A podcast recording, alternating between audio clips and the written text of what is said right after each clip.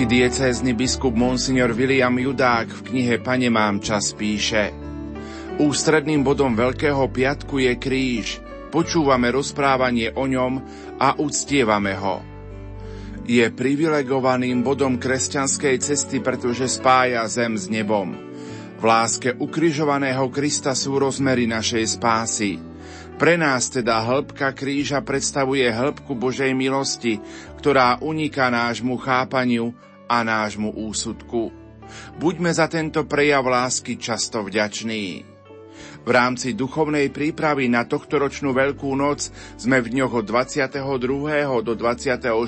marca prežívali 11.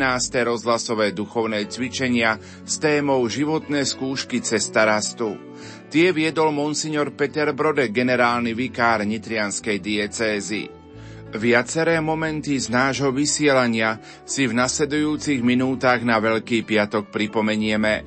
Pokojný dobrý večer a ničím nerušené počúvanie vám zo štúdia Rádia Lumen Prajú. Majster zvuku Marek Rimovci a moderátor Pavol Jurčaga. Rozhlasové duchovné cvičenia sme začali svetovom show o 18.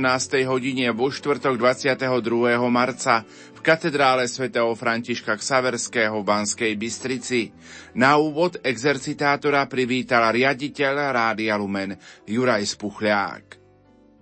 Pán zaplať, že ste ku nám prišli, že ste sa ujali úlohy, ktorá začala už oveľa skôr ako tieto rozhlasové duchovné cvičenia cez príhovory, pôstne nedele. Aby ste našim poslucháčom opäť otvorili dvere Božieho slova, dvere Božej milosti, cestu k Ježišovi, aby sme sa opäť mohli obnoviť a tešiť sa zo zmrtvých stania nášho pána. Milí rozhlasoví poslucháči Rádia Lumen, drahí bratia a sestry, tu v katedrále svätého Františka Ksaverského v Banskej Bystrici. Dovolte, aby som predstavil monsignora Petra Brodeka, generálneho vikára Nitrianskej diecézy. Narodil sa 15. decembra 1957 v Novej Bani.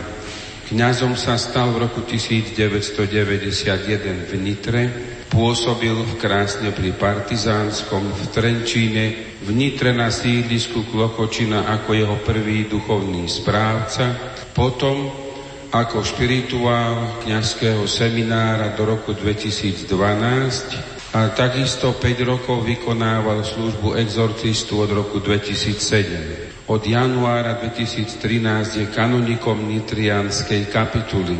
Stal sa generálnym vikárom po odchode jeho predchodcu, vtedy pomocného nitrianského biskupa monsignora Mariána Chovanca do Banskej Bystrice Kuna. A tak sa nitrianská diecéza stala v Banskej Bystrici v diecéze, ale aj pre naše rozhlasové spoločenstvo darcom dvakrát, duchovným darcom a duchovným obohatením. Prosím, Monsignore, o slávenie svetých omší, vedenie adorácií i modlitieb, nech vzácne chvíle pôstnych zamyslení prinesú v nás hojnú úrodu. O to sa usilujeme a prosíme aj pri tejto svetej omši. Ďakujem pekne pánu riaditeľovi za pozvanie pre tieto rozhlasové duchovné cvičenia Milí spolubratia kňazi, bratia a sestry, milí poslucháči, nech tento čas pre nás všetkých je časom Božej milosti, bezprostrednej prípravy na slávenie Veľkej noci. Využíme tento čas uzobrania, zvnútornenia aj očistenia, aby sme aj teraz mohli sláviť sveté tajomstvá a sláviť ich s čistým srdcom. Oľutujme si svoje hriechy programe nechýbal ani kontakt s vami, milí poslucháči. Nuž takto sme vysielali v piatok, neskoro v noci. Vnímate, aj keď vysluhujete sviato zmierenia, tú veľkosť Božieho milosrdenstva? Samozrejme, je to jedna z najkrajších služieb alebo milostí, ktoré dostal kňaz, keď môže byť nástrojom zmierenia duší, ktoré hľadajú tak zmier s Bohom, ako aj upratanie či usporiadanie svojho vnútorného stavu, v ktorom sa nachádzajú. A nadobudnutie pokoja, väčšieho odhodlania, ochoty, to sú vždy milosti, ktoré kňaz môže pri spovedi sledovať a mať na nich účasť celkom osobnú. Ja viem, nedá sa o tom konkrétne hovoriť, ale čo sa odohráva vo vnútri kňaza, keď prichádza napríklad k nemu penitent, ktorý niekoľko rokov alebo 10 ročí nebol na svetej spovedi. Čo prežíva vtedy kňaz vo, vnú, vo svojom vnútri? Tak sú to chvíle, kedy je osobitne vnútorne ako si otvorenejší počúvať tohto človeka, pretože pri pravidelne spovedajúcich sa ľuďoch už poznáme asi, ako prebieha to vyznanie hriechov, prípadne ten krátky rozhovor, stretnutie s kňazom, ale pri tých ľuďoch, ktorí prídu po dlhom období pečinou, kňaz musí aj neraz pomôcť s tými otázkami, aby ten dlhý čas mu mohol pripomenúť, prípadne v tom čase odkryť veci, ktoré je potrebné poznať pre zmierenie sa s Bohom a nájsť pokoj duše. Ale aj Veľká noc sú sviatky, kedy najmä chorí, starí alebo opustení, možno počas tých sviatkov ešte prežívajú tú samotu. Čo im možno povedať ako také pozbudenie? Tak sa iste to základné, každý, verím, že veriaci človek pozná. Tým jediným priateľom a povzbuditeľom je Ježiš, jeho duchovná prítomnosť, ktorá je pri každom z nás, zvlášť pri trpiacich ľuďoch. A aj keď je to dar, ktorý sa prežíva skrze milosť viery, zaiste vždy príde dobre, padne každému vhod keď má ešte nejakého priateľa blízkeho, kto sa o starších ľudí zaujíma, navštívi, povzbudí. Sú to milostivé a zvláštne obdarenia, ktoré môžeme poskytnúť našim blízkym. A zvlášť teda Vianoce, Veľká noc sú sviatky, kde sa snažíme aj navzájom navštíviť a povzbudiť. Píše poslucháčka Mária, prežívame v rodine ťažké skúšky, taký veľký piatok, už od januára.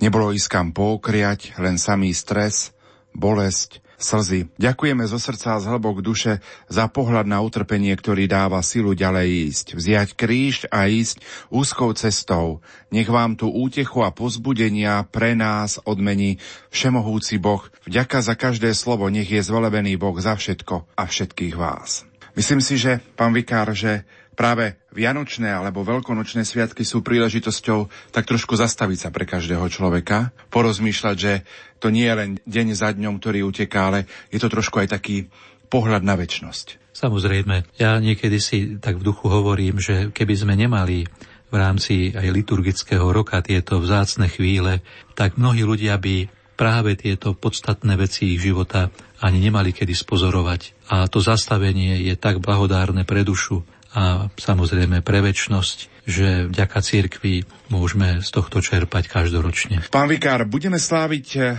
Veľký týždeň, vstúpime slávením kvetnej nedele a potom budeme sláviť veľkonočné trojnie, zelený štvrtok, veľký piatok a biela sobota. Ako by to vyzeralo, keby Ježiš nevstal z mŕtvych?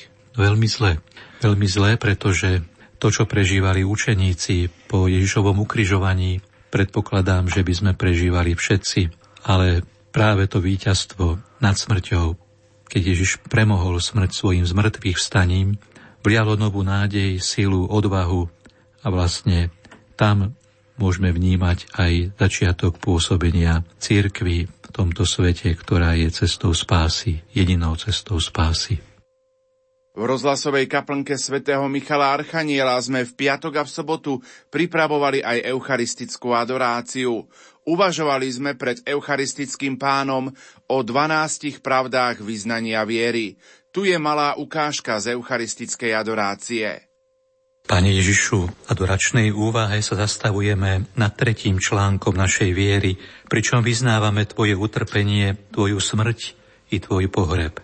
Tajomstvo našej smrti, Pane, je tajomstvom lásky, ktorú nepochopíme. Pre nás je šťastím predovšetkým to, keď netrpíme. Tam, kde je utrpenie, nie šťastia. Lásku, Pane, spájame so šťastím toho, koho milujeme. Pre nás krížová cesta nie je cestou šťastia. Je to cesta bolesti zakončená strašnou agóniou. A pre Teba, Pane, každý krok na tejto ceste, aj napriek hroznej bolesti, je krokom lásky. Je to totiž cesta, ktorá vedie k opravdivému šťastiu do krajiny bez utrpenia, do krajiny väčšnej lásky. Pane Ježišu, Tvoja prítomnosť v bielej hostí je ovocím umúčenia na kríži. Keď si išiel s krížom na pleci, Videl si nás klačiacich pred Tebou a šťastných, že máme taký veľký dar na dosah našej ruky a nášho srdca. Videl si milióny ľudí zhromaždených okolo Teba, prítomného v Eucharistii, múdrych Tvojou múdrosťou i láskou, túžiacich po svetom príjmaní, zúčastňujúcich sa na Tvojej obete kríža, sprítomňované cestáročia na tisíckach oltárov celého sveta. Pane Ježišu, náš majster, my vo chvíli utrpenia vidíme iba bolesť, nič viac. Ty si videl ovocie svojho utrpenia. Láska otvára oči a ak môže urobiť iných šťastnými, keď siaha rukou do ohňa, ktorý páli, nikdy neustúpi, aby zachránila a urobila šťastnou. Láska vidí ďaleko dopredu. Vidí dobro, ktoré sa rodí cez utrpenie. Nauč nás tak milovať, aby sme boli schopní prijať utrpenie, ak ono môže obohatiť nás aj iných. Nauč nás, Pane, nech láska naplne naše utrpenie, lebo iba vtedy ono bude tvorivé. Utrpenie bez lásky ničí, neobohacuje. Pane Ježišu, umúčený za Poncia Piláta, ďakujeme Ti za to, že si prešiel krížovú cestu, ktorá je cestou, čo vedie do neba, do krajiny väčšnej lásky. Ďakujeme Ti za vytrvanie na tejto ceste i za to, že si nám zjavil silu odpúšťajúcej lásky. Pane náš Spasiteľ, nezomieral si na rakovinu, nezomieral si na infarkt, nezomieral si pri nehode, ktorú si zavinil alebo niekto iný. Bol si v hodine smrti zdravý, bol si mužom v sile veku, zomieral si, lebo ťa ľudia zabíjali a ty si neodpovedal všemohúcnosťou, aby si zadržal ich vražedné ruky, ale láskou, keď si prosil Otca, odpustí im, nevedia, čo robia. Pane Ježišu, náš Spasiteľ, Ty najlepšie vieš, ako mnoho stojí odpustenie. Predsa Ty si nebol ničím vinným a predsa ťa týrali až na smrť. Mohli Ti zoťať hlavu ako Jánovi Krstiteľovi, ale vtedy bola smrť ľahšia – Tvoj otec súhlasil s tým, aby ťa mučili. Mučením bolo vysmievanie, bičovanie, korunovanie trním, nesenie kríža, ukrižovanie a niekoľko hodín trvajúca agónia. A na každú sekundu tohto mučenia si odpovedal odpúšťajúcou láskou. Ďakujem ti za túto lekciu odpúšťania. Ona je účinná, lebo i nás vyzýva k odpusteniu. Samotné slova o odpustení sú ľahké a mnohí z nás by im neverili. Veríme v odpúšťajúcu silu milosti, keď vidíme Tvoje odpustenie. Chceme spoločne volať Ďakujeme Ti, Pane. Ďakujeme Ti, Pane. Ďakujeme Ti za dobrovoľné prijatie utrpenia. Ďakujeme Ti, Pane. Za príklad odpúšťajúcej lásky. Ďakujeme Ti, Pane za prítomnosť Tvojej Matky pod krížom. Ďakujeme Ti, Pane. Za otvorenie cesty do neba. Ďakujeme Ti, Pane. Za silu pre trpiacich. Ďakujeme Ti, Pane. Za milosť dobrej smrti pre zomierajúcich. Ďakujeme Ti, Pane.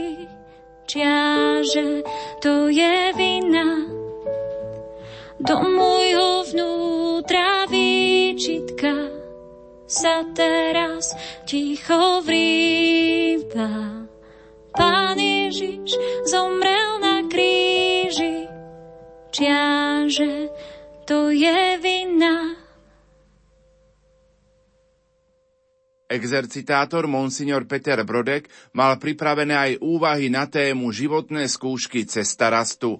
Niektoré, najmä zo soboty, vám ponúkame v nasledujúcich minútach.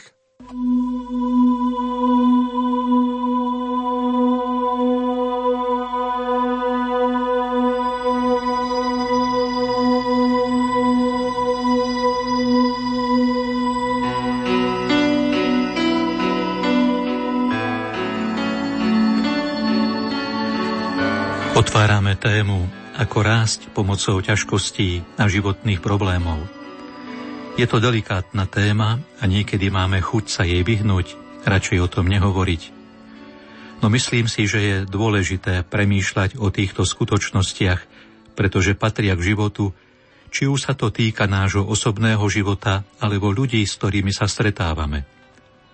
V živote je prítomná nejaká časť utrpenia, a niekedy je to utrpenie veľmi ťažké. Keď občas dávam duchovné cvičenia, objavuje sa otázka, ak je Boh dobrý, prečo dopustí utrpenie, prečo dopúšťa zlo? Boh nie je príčinou zla. A to, že existuje zlo, je tiež výsledkom slobodnej voľby stvorenia, ktoré sa odvrátilo od Boha. Potom je tiež dôležitá tá pravda, že Boh dopúšťa zlo preto, lebo je schopný z toho vyťažiť nejaké dobro. Ale aj keď toto povieme, otázka utrpenia zostáva náročnou otázkou. A keď sa nás utrpenie dotýka osobne, alebo keď ľudia, ktorí sú nám blízki, prežijú nejaké ťažké veci, tak to zostáva vždy veľkým trápením. A to je akýmsi pohoršením. A keď náš rozum nikdy nedokáže pojať a skontrolovať či vyriešiť. Vidíme to, čo nám ponúka písmo. Nie sú to nejaké vysvetlenia utrpenia, ale určitý spôsob, ako ho prežiť a kráčať. Tým, že sa v nádeji oprieme o pána. V dnešnej spoločnosti je naša mentalita akoby bezbranná voči utrpeniu. V určitých kultúrach a starých tradíciách malo utrpenie nejaký zmysel. Tam mu ľudia dávali konkrétnu váhu. Dokonca výchova k utrpeniu tvorila súčasť výchovy. Napríklad v iniciačných obradoch afrických kmeňov vystavovali dospievajúcich z očí v oči nejakému utrpeniu. Museli zvládnuť ťažké úlohy práve preto, aby boli konfrontovaní s utrpením. Ale naproti tomu máme v dnešnej modernej spoločnosti tendencie považovať každé utrpenie za zlo. Ako by jediným skutočným zlom bolo utrpenie a nie hriech. A preto sa utrpenie chápe ako úplné zlo, a vždy zlo. A to je tendencia, to je trend, aký je v dnešnej kultúre veľmi prítomný. Hlavne nesmiete nikde povedať, že utrpenie treba prijať. Povedia, že ste dolorista, že máte spiritualitu stredoveku. A potom je ešte druhá tendencia, akú nachádzame v dnešnej spoločnosti, a to je prístup, že každé utrpenie je nespravodlivosťou. Je pravdou, že je veľa utrpenia, ktoré nie je spravodlivé no je aj utrpenie, ktoré je úplne normálne a patrí k životu. Pokiaľ zastávame názor, že každé utrpenie je nespravodlivosť, znamená to, že si permanentne dovolujeme a nárokujeme obviňovať druhých nárokujeme si hnevať sa na život. Takže považovať každé utrpenie za nespravodlivosť nerieši problém utrpenia, iba to živí nespokojnosť, obviňovanie a môže sa do toho nechať úplne uväzniť. Samozrejme, treba napraviť tie nespravodlivosti, ktoré napraviť môžeme. No úplne spravodlivý svet neexistuje, pretože vždy tu budú nejaké utrpenia, nejaká bolesť. To patrí k ľudskej prirodzenosti. V určitých kresťanských kruhoch sa utrpenie niekedy tak veľmi stávalo, stávalo na piedestál, ako by utrpenie bolo tým, čo nás spasí a zachráni. Preto si treba naložiť čo najviac utrpenia, aby sme boli spasení. Takže i v tomto smere môžu byť nejaké excesy, preháňanie. Pretože to, čo nás spasí, nie je utrpenie. Láska zachraňuje, láska spasí. A utrpenie nemôže byť pozitívne nejako inak, iba ak je výrazom lásky. Takže toto je veľmi dôležité. Kríž, ktorý nie je prijatý z lásky, nemá skutočnú hodnotu. Niekedy v tom odmietaní utrpenia, ktoré je tu prítomné, vezmeme na seba tvár súcitu, súcitenia. Sme akoby plní súcitu, porozumenia pre ľudí. Nechceme, aby trpeli.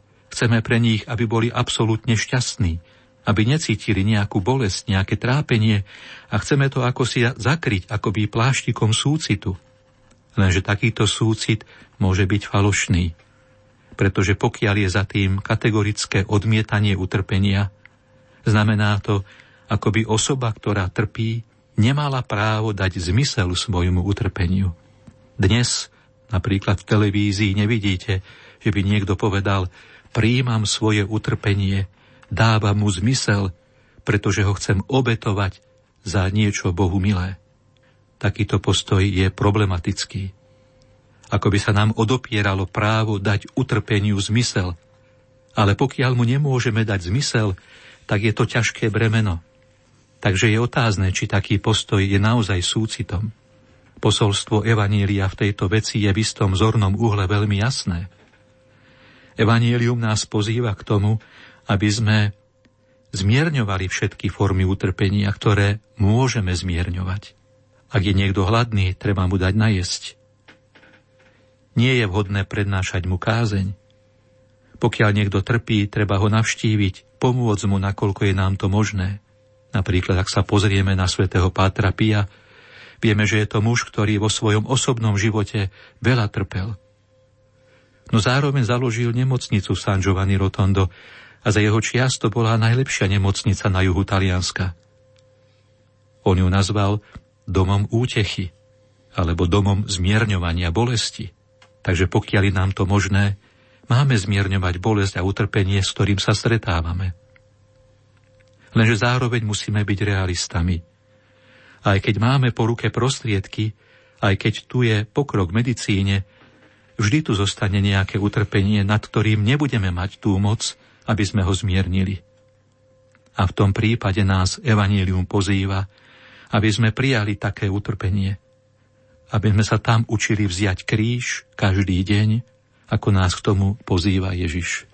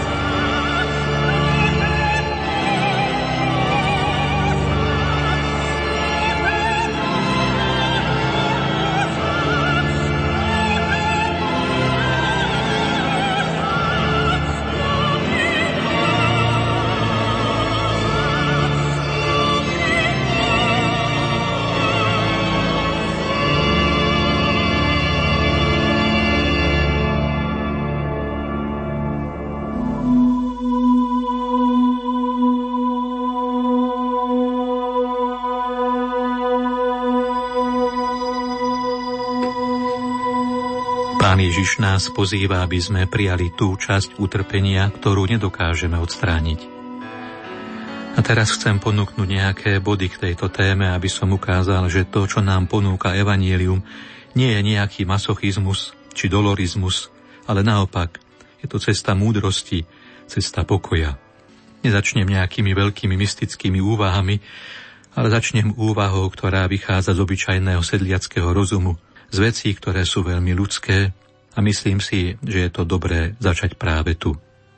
Takže poprvé, odmietať utrpenie znamená odmietať žiť práve to, čo k životu patrí. Znamená to odmietať stať sa dospelým. Nemôže stráviť celý život tak, že zostaneme malými deťmi, ktoré chcú iba poláskanie a cukríky a ktoré začnú kričať, keď ich niečo bolí. My sme pozvaní k tomu, aby sme sa stali dospelými a prijali život taký, aký je. Aby sme prešli zo snenia a ilúzií k realite taká, aká je. Pretože realita je v skutočnosti krajšia ako sny. Je hĺbšia i bohatšia než všetky naše sny. A druhý pohľad, utrpenie, ktoré nás najviac bolí, je to, ktoré odmietame – keď príde nejaké utrpenie a my ho odmietame, tak sa stáva pre nás ťažkým, pretože sa k tomu pridáva revolta, možno aj hnev, napätie a to celé veci iba priťažuje. A naopak, keď príjmame tie veci, nájdeme skôr pokoj a tak je to utrpenie o niečo ľahšie. Kríž, ktorý príjmame, je ľahší, než kríž, ktorý odmietame. Myslím, že to dáva zmysel. Arský farár povedal, pokojné utrpenie už nie je utrpením. Samozrejme, bolesť zostáva, tá je tu, ale keď je prijatá pokojným spôsobom, je ľahšia než vtedy, keď ju odmietame a bojujeme proti nej. A niekedy na to potrebujeme veľa času. Napríklad, ak niekto prežíva nejaký smútok, tak na to, aby oplakal nejakú stratu, potrebuje niekedy aj pár mesiacov, aby dokázal akceptovať veci také, aké sú. Nemôžeme od niekoho chcieť, aby hneď povedal áno, keď prežíva ťažkú ranu. Možno po mnohých rokoch duchovného pokroku sa to podarí skôr, ale od normálneho človeka to nemôžeme chcieť hneď. Sú tu určité fázy konfrontácie s utrpením. Obyčajne prvou fázou je fáza revolty, odmietania, hnevu, nerozumieme tým veciam, nezmierujeme sa s nimi. Chceme sa vrátiť k stavu, ktorý bol predtým. A postupne sa človek dostane do druhej etapy, a to je fáza rezignácie.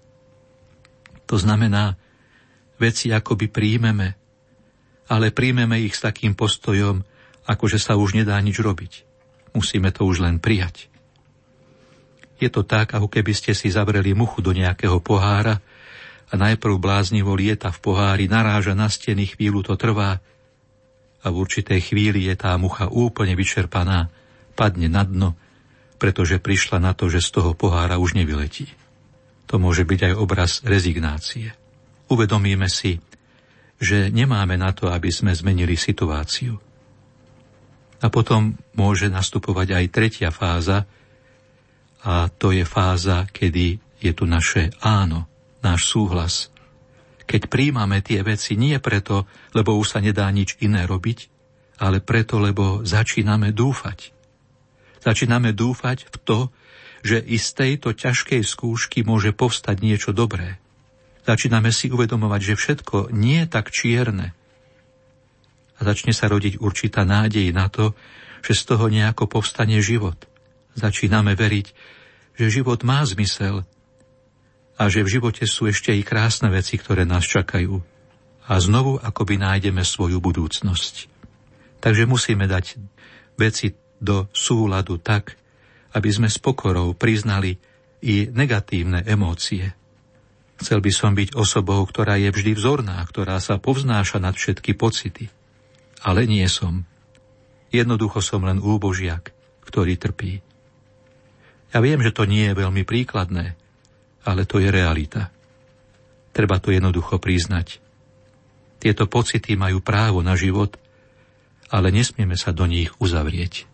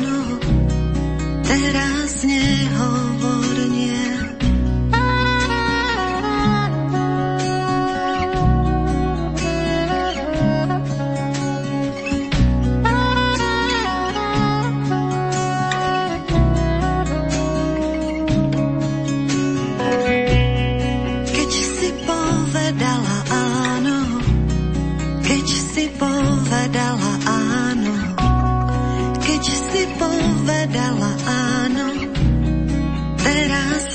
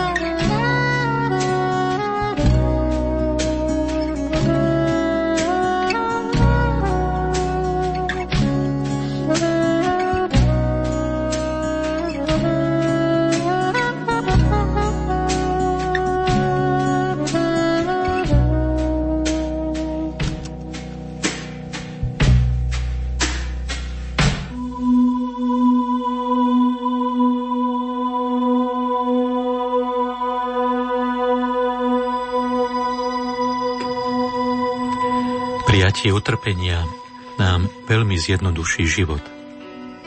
A môže ísť aj o malé nepríjemnosti. Ak sme ich odmietali, stáva sa, že z nich vznikne veľká nepríjemnosť, možno až bolesť a život sa nám môže veľmi skomplikovať. Ďalšia poznámka, ktorou chcem upozorniť na dôležitú skutočnosť nášho života, je strach z utrpenia. On totiž môže viac bolieť než samotné utrpenie. Stačí si len predstaviť, koľko hodín sa trápime, keď máme ísť k zubárovi v porovnaní a zda s 15 minútami, v ktorých podstupujeme zákrok. Mať strach je normálne. On má tiež právo existovať, ale nesmieme sa stať jeho väzňami. Veď utrpenie nemá iba negatívne dôsledky. Všetko záleží od toho, ako tie záležitosti prežívame. Sú ľudia, ktorí veľa trpeli a stali sa pokornými, tichými, milosrdnými, slobodnými. A sú iní, ktorí veľa trpeli a stali sa tvrdými, zlými, pretože trpeli. A pretože sami trpeli, tak si akoby nárokujú spôsobovať utrpenie druhým. Takže vidíte, rovnaké utrpenie môže mať rôzne výsledky. Prvým pozitívnym účinkom, ktorý má, je to, že nás robí chudobnými, ochudobňuje nás. Staneme sa maličkými, vidíme svoje hranice, aj svoju slabosť vidíme, že nie sme pánmi svojho života. A myslím si, že toto je veľkým dobrodením, pretože môžeme žiť v ilúzii, že som niekým dôležitým, nenahraditeľným. A pritom som len tým, čím som pred Bohom, nič viac a nič menej. Utrpenie je veľmi demokratická skutočnosť. Všetci sme na jednej lodi. Či už som prezident republiky, alebo nejaký robotník, pred utrpením, chorobou, sme si všetci rovní. V tom nemajú tituly a postavenie nejaký význam. A to je dobre. Takže si vlastne uvedomujeme ľudskú slabosť, svoj ľudský údel, ktorý máme spoločný. Povedal by som, že tým skutočným krížom je kríž, ktorý nesieme ako slabý. Tak radi by sme chceli byť silní v utrpení, ale keď na nás dolieha utrpenie, sme slabí. A jednoducho si musíme priznať, to je realita. Utrpenie nás núti premýšľať o tom, na akých hodnotách staviame svoj život. Platí tiež skúsenosť, že môžeme veľmi prehlbiť s pomocou utrpenia aj našu skúsenosť s pánom, pretože ho potrebujeme. A preto voláme k nemu, ako hovorí písmo. Úbožiak zavolal a pán ho vyslyšal. Ten, kto trpí a volá k Bohu, skôr či neskôr mu pán udelí milosť milosť útechy a pokoja. Pán ho navštívi. Takže utrpenie môže vyústiť do hlbokej skúsenosti Božej vernosti a nehy. A práve tajomstvom Kristovho života nás môže doviesť akoby do hĺbších rovín vzťahu s Bohom. Svetý Ján z Kríža hovorí, že istý druh výmeny lásky sa môže prežiť iba na kríži. Určité vnímanie Božej lásky a schopnosť milovať Boha a darovať sa Bohu sa môže stať práve v utrpení o mnoho hlbším oproti tomu, keby sme žili život iba povrchne. Takže ovocím je spojenie s Bohom, ktoré je o mnoho hlbšie. Môže to byť jedným z ovocia utrpenia. Ďalším ovocím utrpenia môže byť skúsenosť, že utrpenie prijaté a obetované s láskou sa z oči voči niektorým situáciám môže stať silou. Utrpenie prijaté s láskou má zvláštnu moc, má zvláštnu plodnosť, o mnoho viac, než všetky slová a kázne, viac než všetky pastoračné projekty. Patrí k tajomstvu kresťanského života, pretože súvisí s darom spásy a môžeme na svojom tele doplňať to, čo chýba do plnej miery Kristovho utrpenia. thank you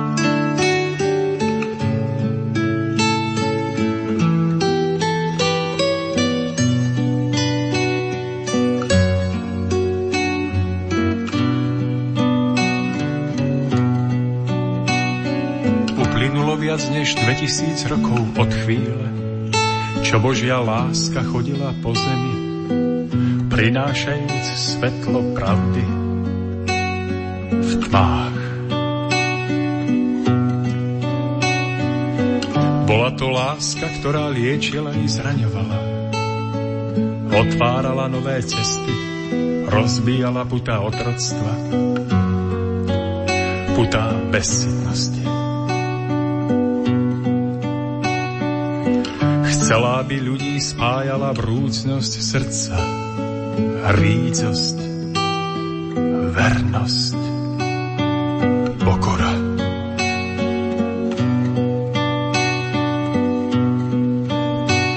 Strnulosť však zvíťazila nad živým cítením lásky Zopral si sa tomu, ktorý kvôli tebe zostúpil do temnot zeme.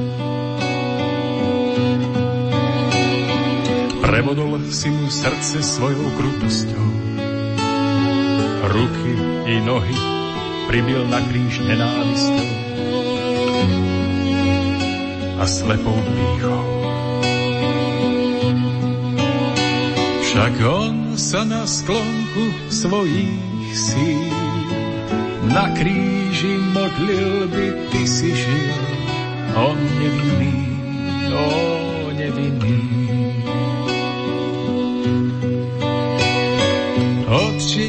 Hriech svoj si chcel, hriech voči láske nevinnej, nevinnej, jo, nevinnej. Tak stojíš tu opäť, no nevieš sám, že keď on pod krížom skonával, ty si tam stál, mlčky stál. Nevieš o dávnom zlyhaní, o zrade skrytej v močaní, tvojom močaní, hlasnom močaní. On opäť ti dáva nádej nájsť, by si sa navždy odpútal a mohol rásť. Tá nádej leží v poznaní o sile skrytej v pokání,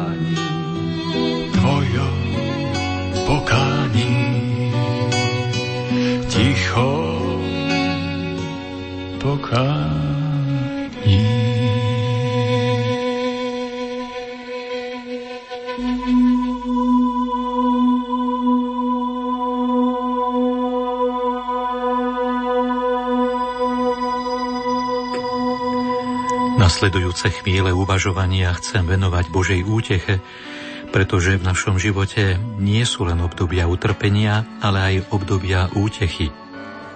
Pán Ježiš hovorí, blahoslavení plačúci, lebo oni budú potešení.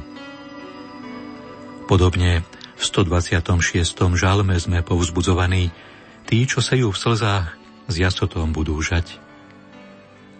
Je pravdou, že v našom živote môžu byť ťažké chvíle a niekedy je veľmi zložité, aby sme v nich odkryli niečo, čo nás povzbudí. Odovzdávame ich do Božích rúch a čakáme na čas útechy. Samozrejme, to nemôžeme naprogramovať. A niekedy to znamená i trpezlivo čakať na Boží čas milosti. Je to téma veľmi krásna a je dôležitou realitou nášho života. Svetý Augustín hovorí, že církev tu na zemi kráča akoby medzi prenasledovaním zo strany sveta a útechami z Božej strany. A je dôležité o tom hovoriť, pretože i my máme službu útechy voči druhým ľuďom, osobitne ako veriaci i kňazi. Keď skúmame starý zákon, tak téma pána, ktorý potešuje svoj ľud, je témou, ktorá sa objavuje u proroka Izaiáša i u ďalších prorokov. Zvlášť sa objavuje v čase exilu, keď bol Jeruzalem zničený. Skôr než sa to stalo, proroci veľmi mocne vyzývali na obrátenie – No keď sa to už raz stalo, Jeruzalem bol zničený, ľud bol pokorený, vyvedený do vyhnánstva, tak proroci zmenili tón hlasu. A potom veľmi často zaznieva práve táto téma útechy. Napríklad knihe proroka Izaiáša, obzvlášť v 40. kapitole, ktorú niekedy nazývame aj knihou útechy Izraela, začína Izaiáš krásnymi slovami. Potešujte, potešujte môj ľud.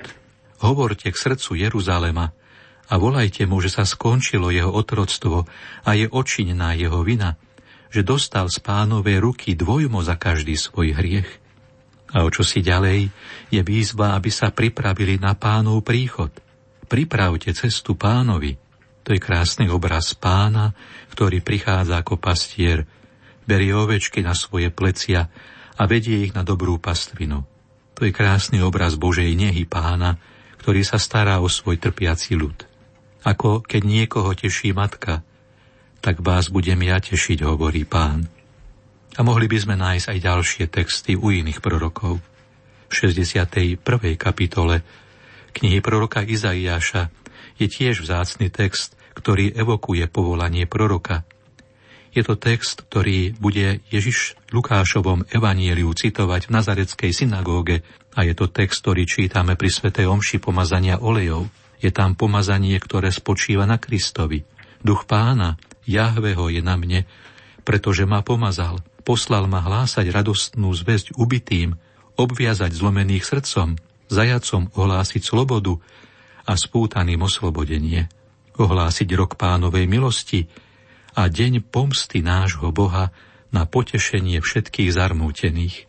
To je zvláštne. Pánova pomsta spočíva v potešení všetkých zarmútených. Nespočíva v tom, že by sa rozpútal pánov hnev, ale v tom, že poskytuje útechu všetkým zarmúteným. Takže to je akýsi druh mesiášského pomazania, ktoré spočíva na Kristovi, ale ktoré je aj na nás, pretože sme prijali pánovho ducha. Prijali sme toto pomazanie pri krste či birmovaní, aby sme sa i my stali tešiteľmi všetkých tých, ktorí dnes trpia rôznymi spôsobmi. A myslím, že toto je tiež čosi veľmi dôležité lebo si myslím, že ľudia dnes viac potrebujú útechu, než výčitky. Viac potrebujú povzbudiť, než aby boli bytí. Samozrejme niekedy sú určité pravdy, ktoré musíme pripomínať, ale aby to bolo stále vo vzduší povzbudzovania. A to je milosť, o ktorú by sme mali prosiť, aby sme ju žili. Treba, aby sme jej stále viac porozumeli a vykonávali ju, uchopili ju správnym spôsobom. To neznamená nejakú sentimentálnu láskavosť, je to čosi o mnoho hlbšie a je to veľmi dôležitá vec. A myslím, že je hlbokou potrebou ľudského srdca, ktoré trpelo, ktoré bolo pokorené. Ono naozaj potrebuje takúto Božiu útechu. Myslím si, že jednou z najväčších radostí, aké môže kresťan prežívať, je to, keď vníma, že skrze neho prechádza Božia útecha. Môže sa to prejaviť v nejakom rozhovore s druhým človekom, s niekým, kto je úplne na dne, kto je znechutený a stratil nádej. Niekedy to môže byť práve vo sviatosti zmierenia.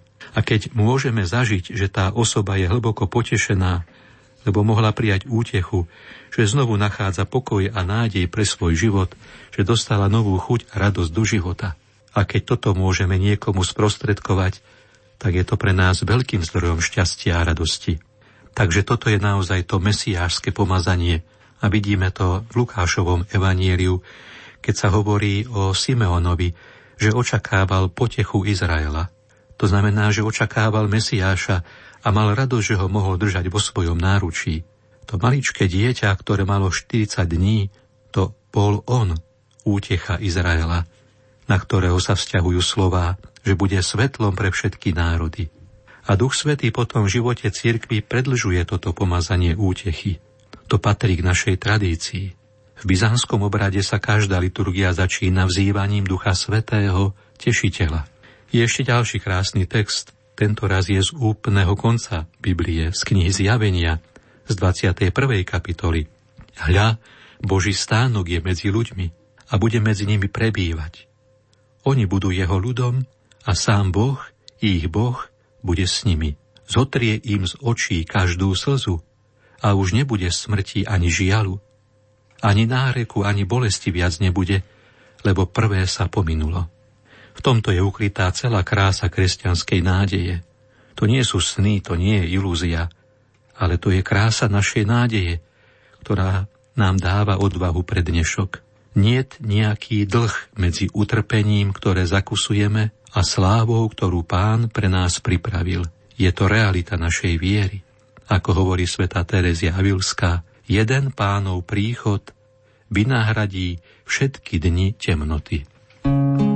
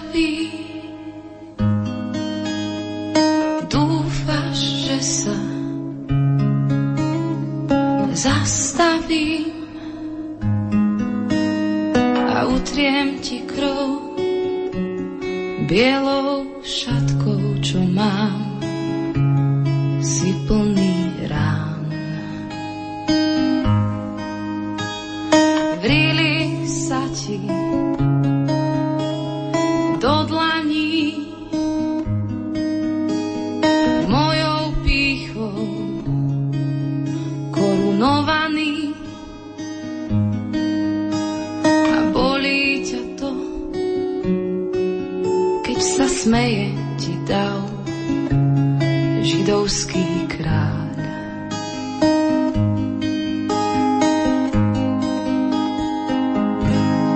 Viem, že ja tvoja šiesta rána som každou hádkou s priateľom každým hriechom, ktorý mám ťa pribíjam, viem, že ja ťa predávam, jak Judáš a ty mi odpúšťaš.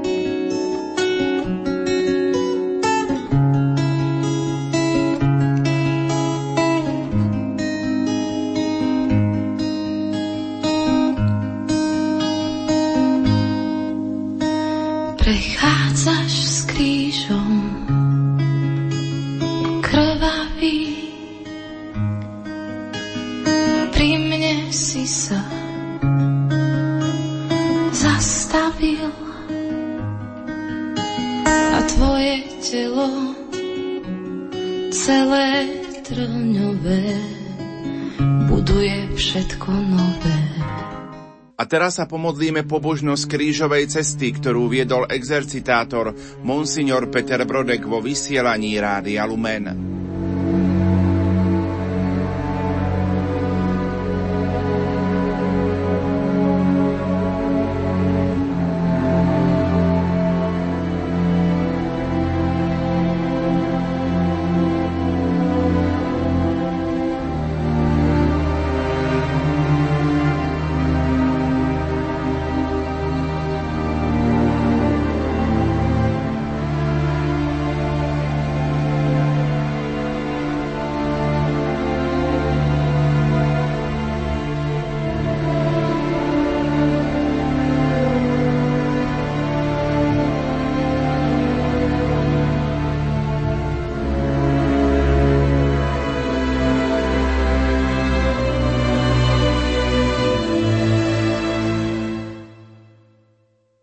Otca i Syna i Ducha Svetého. Amen. Božský vykupiteľ, ešte trvá cesta, ktorú si pred 2000 rokmi začal s krížom na pleciach. Z vrcholu Kalvárie ideš ďalej dejinami ľudských činov. Dnes sa my, kresťania, tretieho tisícročia chceme pozrieť na tajomstvo utrpenia i vykúpenia v Tvojom tajomnom mystickom tele církvy. Tajomstvo kríža prináša veľkú schopnosť empatie a odpustenia a je znamením splynutia s Bohom. Na kríži sme ochotní niesť ťarchu ľudského zla, ktorého sme všetci obeťou i spolupáchatelia. Je to onen finálny prejav solidarity s ľudstvom. Sami to však vôbec nie sme schopní dokázať, len keď sa hlboko stotožníme s tvojou obetou a s ukrižovaným ľudstvom. Potom to ty konáš v nás, skrze nás, s nami a pre nás potom sa stávame tvojim novým stvorením a celkom novým druhom ľudskej bytosti. Ukrižovaný Ježišu, zmiluj sa nad nami. Aj nad dušami vočistí.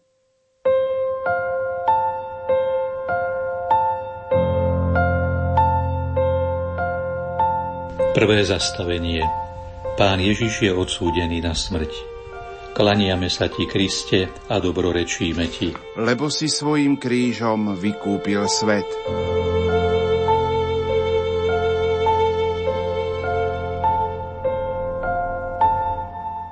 Svetskí vladári, nábožensky predstavení i ľud, ktorý uzrel svetlo spásy, svedčil a vie svedčiť proti Kristovi. Tajomstvo neprávosti pôsobí. Údy Kristovho tela to skúsujú už 2000 ročia. Ako mňa prenasledovali, budú prenasledovať aj vás. Len nech nik z vás netrpí ako vrah, alebo zlodej, alebo zločinec, alebo sliedič. Kto však trpí ako kresťan, nech sa nehambí. Je to vždy dôkaz vernosti v nasledovaní Krista. Neodmysliteľne patrí k životu kresťana. Ľudský súd ho nemôže zničiť, ale môže očistiť a upevniť jeho vernosť Kristovi. Odsúdený Kriste, nie vždy sme pripravení znášať ľudský súd a pozerať naň ako na zisk. Nie vždy sme pripravení rásť v podobnosti s Tebou. Posilňuj nás, prosíme, na ceste vernosti. Ukrižovaný Ježišu, zmiluj sa nad nami. Aj nad dušami vočistí.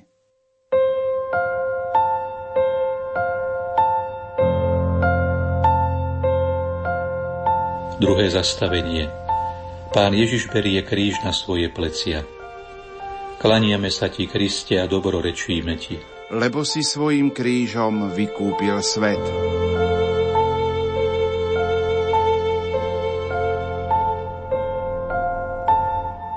Kríž je bláznostvom pre svet. Ten Ježišov vykresali ľudia a on ho príjima, aby v jeho znamení zvíťazil nad najväčším bláznostvom sveta, nad hriechom. Na kríži Kristovom sa uskutočnilo vykúpenie a v prijatom kríži Svetá Církev už 20 storočí posilňuje tých, čo uverili na ceste spásy. Kto chce ísť za mnou, nech zaprie sám seba, vezme svoj kríž a nasleduje ma. A svätý Augustín nás povzbudzuje, k sile kresťana patrí nielen schopnosť konať dobré, ale aj znášať zlé. Pane, kríž má rôzne podoby, ale len prijatý v Tebe jediný zmysel. Daj nám, prosíme, milosť pochopiť ho, i prijať. Ukrižovaný Ježišu, zmiluj sa nad nami. Aj nad dušami vočistí.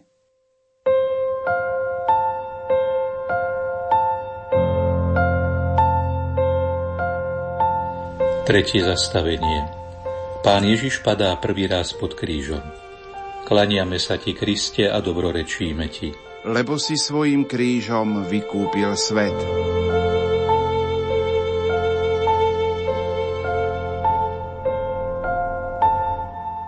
Svet chce stáť a výťaziť a predsa toľkokrát padá a prehráva.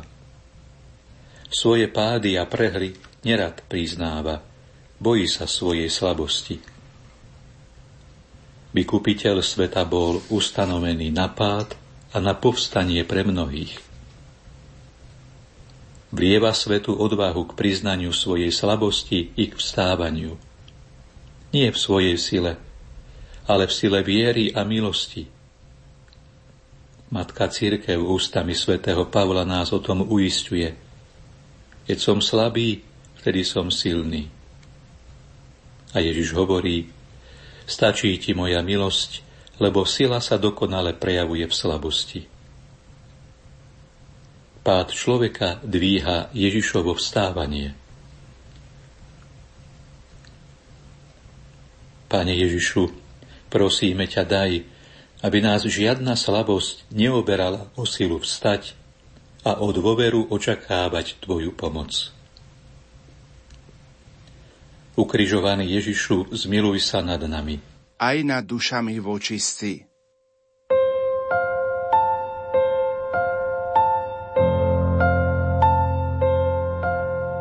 Štvrté zastavenie. Pán Ježiš sa stretá so svojou matkou. Klaniame sa ti, Kriste, a dobrorečíme ti. Lebo si svojim krížom vykúpil svet.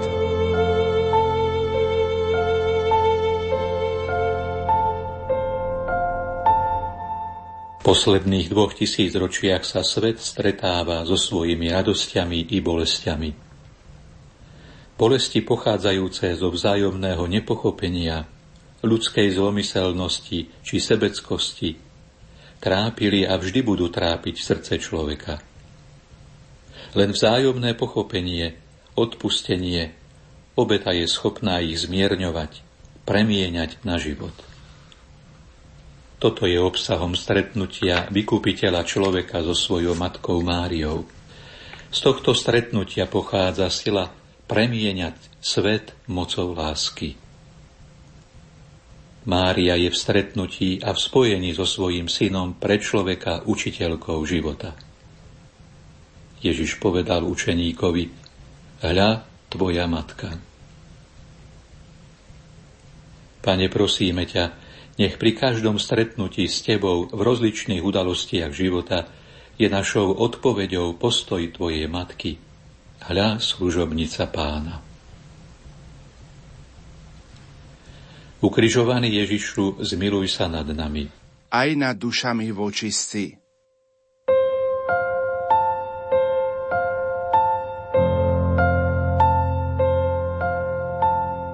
Piaté zastavenie. Šimon z Cyrény pomáha pánu Ježišovi niesť kríž. Klaniame sa ti, Kriste, a dobrorečíme ti. Lebo si svojim krížom vykúpil svet.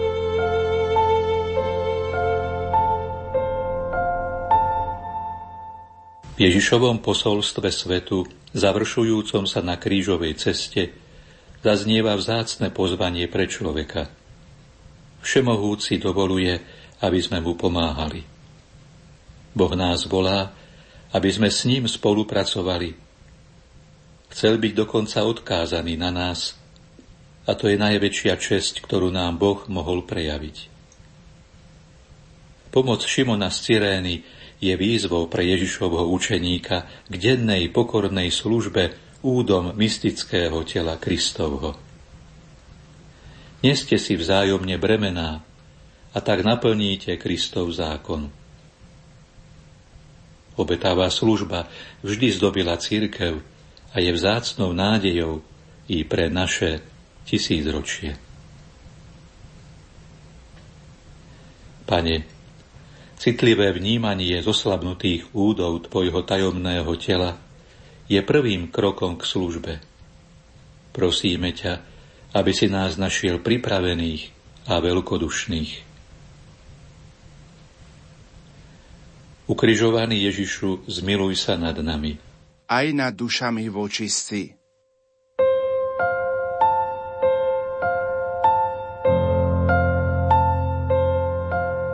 Šieste zastavenie. Veronika podáva pánu Ježišovi ručník. Klaniame sa ti, Kriste, a dobrorečíme ti. Lebo si svojim krížom vykúpil svet.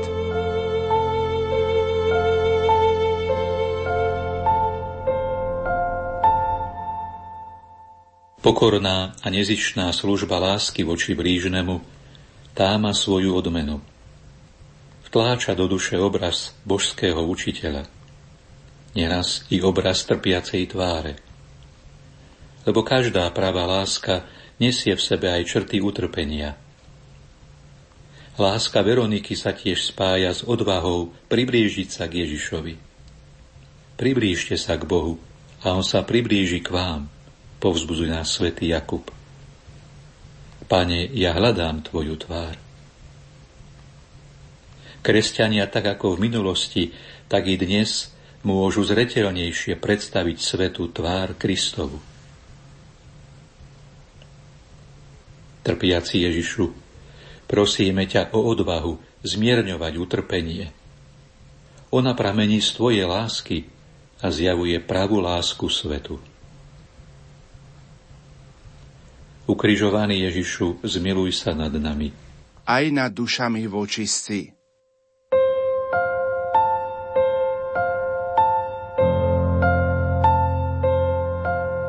Siedme zastavenie. Pán Ježiš padá druhý raz pod krížom. Klaniame sa ti, Kriste, a dobrorečíme ti. Lebo si svojim krížom vykúpil svet.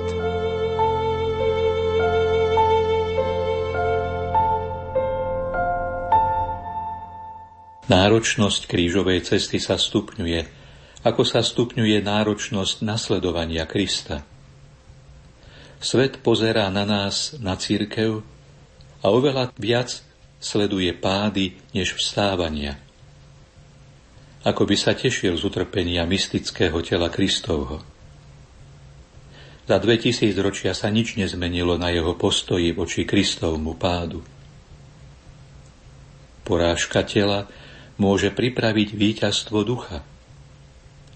Nebojte sa tých, čo zabíjajú telo, ale dušu zabiť nemôžu. Moc ducha dáva silu povstať a pokračovať v ceste spoluúčasti na vykúpení ľudstva.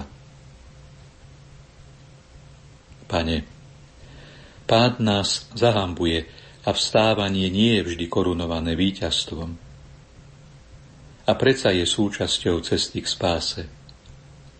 Prosíme ťa, posilňuj nás. Ukrižovaný Ježišu, zmiluj sa nad nami. Aj nad dušami vočistí.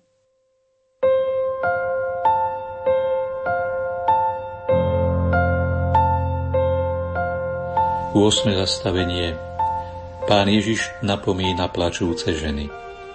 Klaniame sa Ti, Kriste, a dobrorečíme Ti. Lebo si svojim krížom vykúpil svet.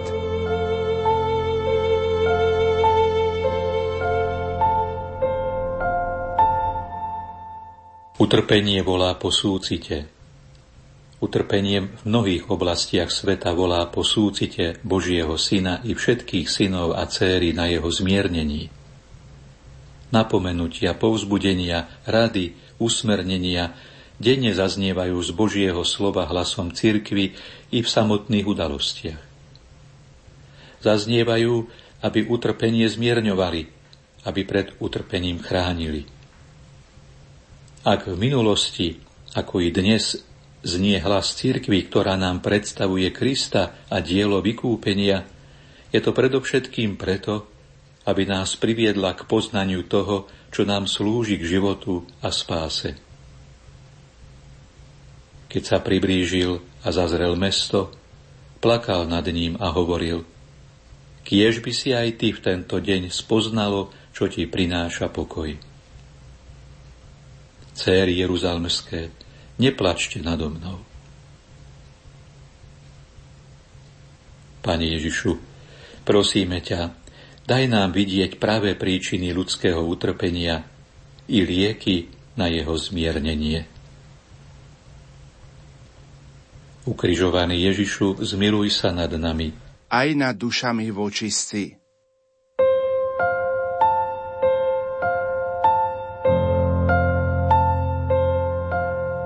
Deviate zastavenie Pán Ježiš padá tretí raz pod krížom.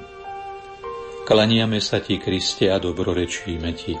Lebo si svojim krížom vykúpil svet.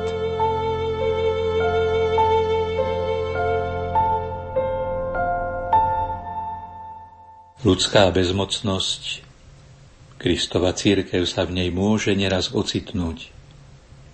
Nemohúcnosť ovplyvniť udalosti života, padanie ľudstva do prepadliska hriechu, Zlo rastie, dobro sa stráca.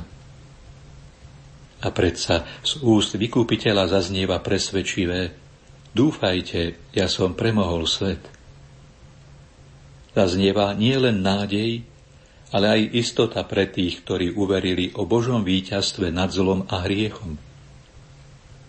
Oprúca o uistenie spoznávame pravú lásku.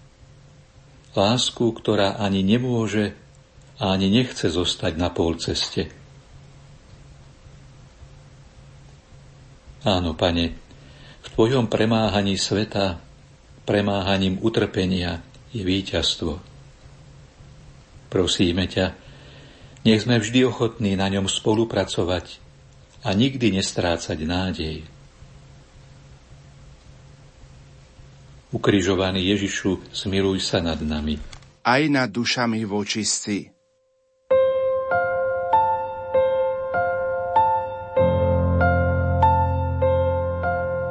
Desiate zastavenie. Pánu Ježišovi zvliekajú šaty. Klaniame sa ti, Kristia, a dobrorečíme ti. Lebo si svojim krížom vykúpil svet.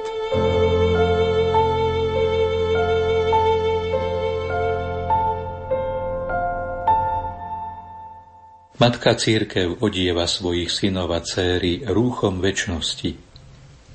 Rúchom milosti vykúpenia, získaným jej ženíchom aj vo chvíľach, keď rozdelili moje šaty a o môj odev hodili los.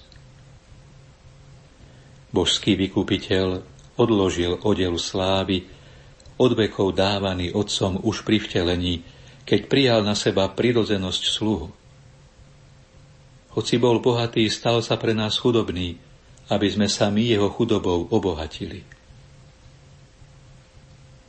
Bohatstvo vzdávania sa seba v prospech druhých a v prospech Božích záujmov si v uplynulých storočiach zamilovali mnohí. V Tvojom potupení, Ježišu, sme zahalení rúchom nevinnosti. Prosíme ťa o silu, aby zostalo nepoškvrnené. Ukrižovaný Ježišu, zmiluj sa nad nami aj nad dušami vočistí.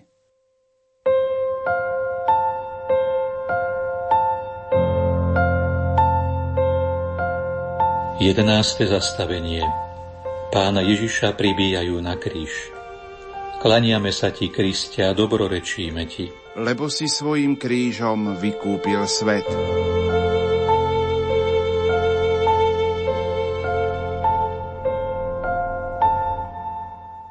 Nemilosrdné násilie, ktoré pribíja Ježišovo telo, církev na kríž, nám zároveň pripomína tú mocnú a nezlomnú silu Kristovej obety, denne sprítomňovanú na oltároch sveta. V nej sa rodí odvaha vyznať. S Kristom som pribitý na kríž. Už nežijem ja, ale vo mne žije Kristus je obdivuhodné, vznešené a krásne pripútať sa dobrovoľne, úplne a neodvolateľne k Bohu. Pane, nech naša jednota s Tebou najsvetejšej obeti rodí v nás jednotu v Tvojom mystickom tele. Prosíme ťa o pomoc odumierať sebe a žiť v Tebe. Ukrižovaný Ježišu, zmiluj sa nad nami. Aj nad dušami vočistí.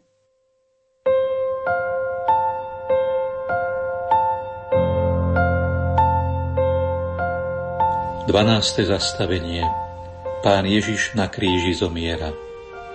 Klaniame sa ti, Kristia, dobrorečíme ti. Lebo si svojim krížom vykúpil svet.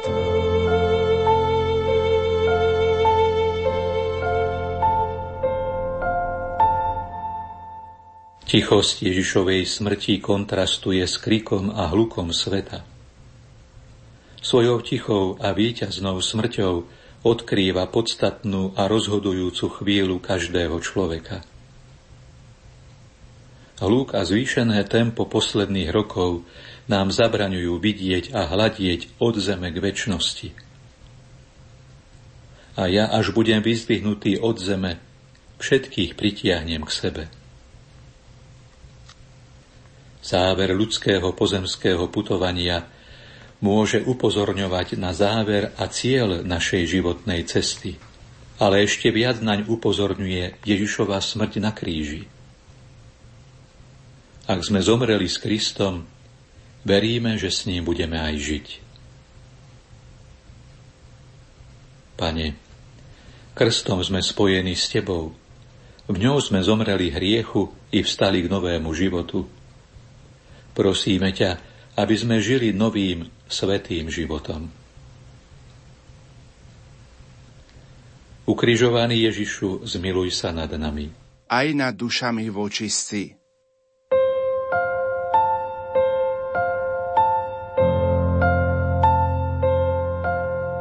Trináste zastavenie Pána Ježiša skladajú z kríža. Klaniame sa ti, Kriste, a dobrorečíme ti. Lebo si svojim krížom vykúpil svet.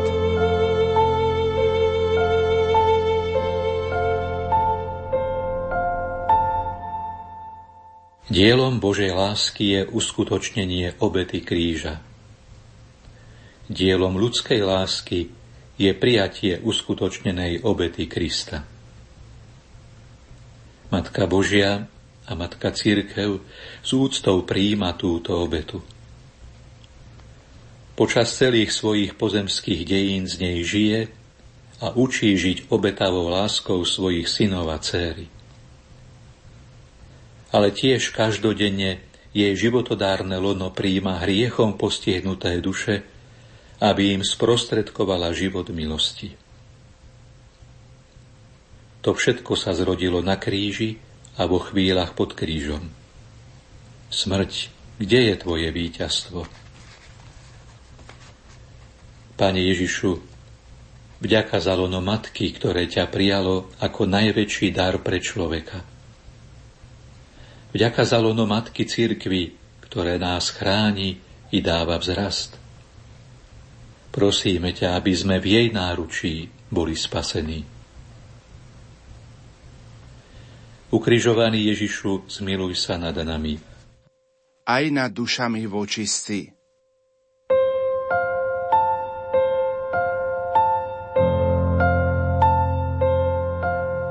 Štrnáste zastavenie Pána Ježiša pochovávajú. Klaniame sa ti, Kriste, a dobrorečíme ti. Lebo si svojim krížom vykúpil svet.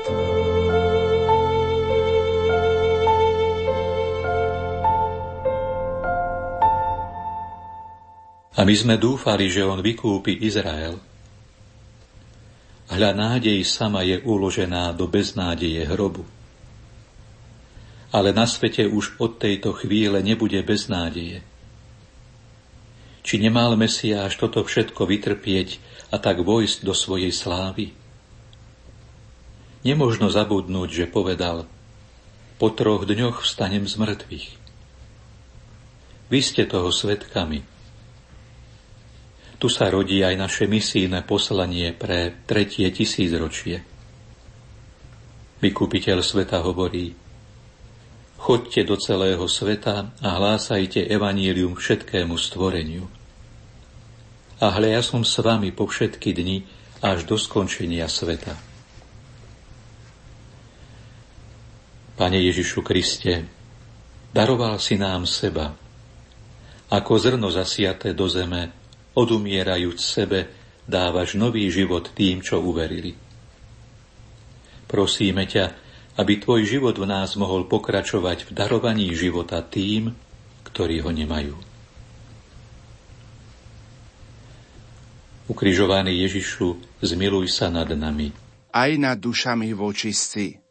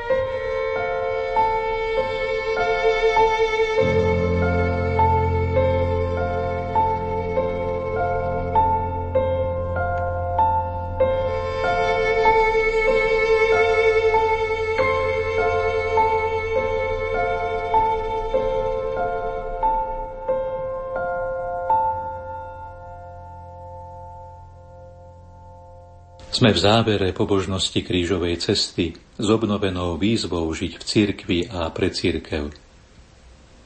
Do konca sveta zostáva Via Crucis. Zostáva dielo vykúpenia i jeho ovocie. Všetko vysí na kríži Ježiša Krista. Kríž hovorí o tom, ako by sme mali bojovať a neprehrať, ako výťaziť v prospech všetkých. Svet sa mení, kríž zostáva. Božský vykupiteľ, nech tieto rozjímania nad krížovou cestou Tvojho mystického tela církvy zanechajú v našich dušiach trvalú stopu spojenú s osobnou spoluúčasťou na dare vykúpenia. Ježišu, Ty si cesta, pravda a život. Ty si Boh a Pán, ktorý žiješ a kráľuješ na veky vekov. Amen. Modlíme sa na úmysel svätého Otca. Otče náš, ktorý si na nebesiach, posveď sa meno Tvoje, príď kráľovstvo Tvoje, buď vôľa Tvoja ako v nebi, tak i na zemi. Chlieb náš každodenný daj nám dnes a odpúsť nám naše viny, ako i my odpúšťame svojim viníkom a neuveď nás do pokušenia, ale zbav nás zlého. Amen. Zdravá Mária, milosti plná, Pán s Tebou, požehnaná si medzi ženami a požehnaný je plod života Tvojho Ježiš. Svetá Mária, Matka Božia, pros za nás hriešných, teraz i v hodinu smrti našej. Amen. Sláva Otcu i Synu i Duchu Svetému, ako bolo na počiatku, tak nech je i teraz, i vždycky, i na veky vekov. Amen. Pane Ježišu Kriste, vyslíš svätého Otca pápeža Františka, svojho námestníka, aby dosiahol všetko, čo prosí v Tvojom mene od nebeského Otca, lebo Ty žiješ a kráľuješ na veky vekov. Amen. Pán s vami. I s duchom Tvojím. Nech vás žehná Všemohúci Boh Otec, i Syn, i Duch Svetý. Amen. Dobrorečme pánovi. Bohu vďaka.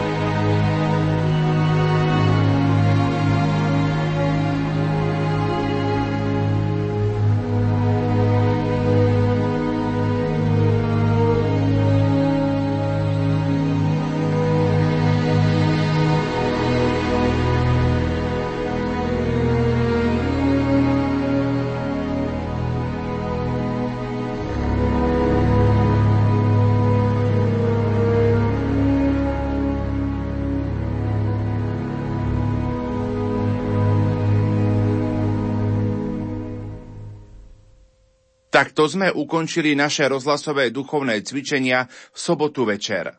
Ďakujem pekne a zvlášť aj za tú príležitosť, ktorú ste mi poskytli vašim pozvaním. Mám teda nádej, že aspoň trochu z toho semena Božieho slova, ktoré sme mohli takto spoločne rozsievať, že prinesie úrodu v srdciach poslucháčov. A je to vzácne, že tieto duchovné cvičenia môžu byť spájané aj s tým jubilejným rokom. Krásnych 25 rokov, ktoré rádio vysiela a to sú roky, cez ktoré prinieslo veľmi veľa dobra do duší ľudí, ktorí ho počúvajú. Chcem teda spoločne s vami poďakovať pánovi za tento čas krátkou osobnou modlitbou. Pane Ježišu Kriste, ďakujem Ti, že si nás mohol používať na rozsievanie Tvojho slova. Ďakujem Ti za všetkých, ktorí tomu prispeli. Ďakujem Ti za všetkých, ktorí nás mohli počúvať, za ich otvorené srdcia. A mám nádej, že aj tieto veľkonočné sviatky, ktoré sú pred nami, budú opäť našou silnou duchovnou obnovou, aby sme mohli rásť aj pomocou tých ťažkostí a skúšok nášho života, raz v láske, v pokoji, dôvere, odovzdanosti. Prajem vám všetkým požehnanú Veľkú noc a k tomu príjmite aj záverečné požehnanie. Pán s vami. I s duchom tvojim. Nech vás žehná Všemohúci Boh Otec, i Syn, i Duch Svetý. Amen. Amen. Veríme, že sme sa duchovne pripravili aj týmto podujatím na slávenie Veľkej noci. Požehnaný čas Veľkého piatku vám z Rádia Lumen Prajú Marek Rímovci a Pavol Jurčaga.